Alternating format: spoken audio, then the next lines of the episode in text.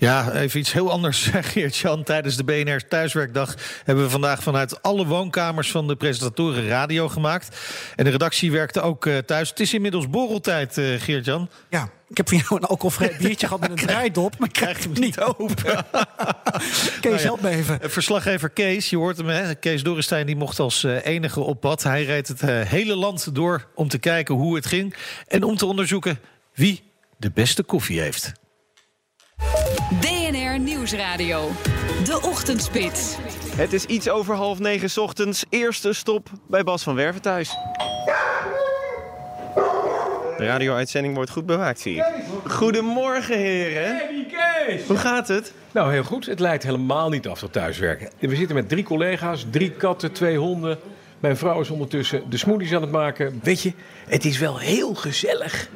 Maar het lijkt toch ook wel een beetje af. Maar het mooiste is, alles doet het, alles loopt en we maken gewoon een uitzending. Of dit wat gaat uh, uh, doen aan de uh, vermindering van de filedruk of aan uitstoot. Als je weet dat hier drie mannen toe zijn gekomen vanmorgen, dan stel ik zo mijn vraagtekens erbij. Maar toch, er zijn bepaalde beroepen waarbij dit uitstekend kan. De hele keuken van Bas staat hier vol. Op de eettafel staan allemaal microfoons. Vlak bij de koelkast staat een hele grote technische set. Bas, je hebt het ja. over de koffie. Wie heeft de beste koffie? Ja, dat ga jij meemaken, want jij gaat natuurlijk alles, alles, alles controleren bij andere collega's. Je hebt een grotere koffiezetter dan uh, bij ons op het werk. Ja, maar ik heb ook altijd gezegd, thuiswerken hartstikke leuk. Uh, het grootste voordeel is betere koffie. En dat is zo. Koffie, check. Goed, op naar de volgende halte. Doei! Doei! BNR Nieuwsradio.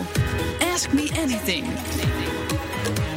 Jurgen Hallo Jurgen. Hey jongen. Hey, hallo. Ik kom even kijken hoe het gaat. Ja, even koffie aan het zetten. Ik dacht, met u praat mevrouw. Wat is die knappe man die in één keer binnenkomt lopen? Zo bij in mijn huis hier. Wacht even hoor. Hij is bijna zover. Ja, alsjeblieft. Kijk nou. Nu jat ik je koffie ook nog. Is oké okay, jongen, doe maar. Jij mag wel. Jurgen, je hebt zo'n mooi groot huis. En je hebt de studio ingericht in een kantoortje, in een hoek. Maar ik vind het ook fijn, gewoon uh, lekker in mijn kantoortje, gewoon even alleen. Het is ook de plek waar ik vaak schrijf, als ik voor theaterstukken schrijf of als ik uh, dingen op maat moet doen. En dat lukt ook goed? Dat lukt heel goed, ja. Het is, het is een kwestie van discipline. Als je zelf voorneemt van ik moet twee uren werken en ik moet dit voor elkaar krijgen voor die tijd, dan doe je dat gewoon. En dan zorg je ervoor dat je niet uh, even nog tussendoor gaat Netflixen. Jurgen, ik ga naar de volgende. Doei! Tot de volgende keer. Doe maar ik de groeten voor me. En pas op, het heeft bijtende honden. BNR Nieuwsradio.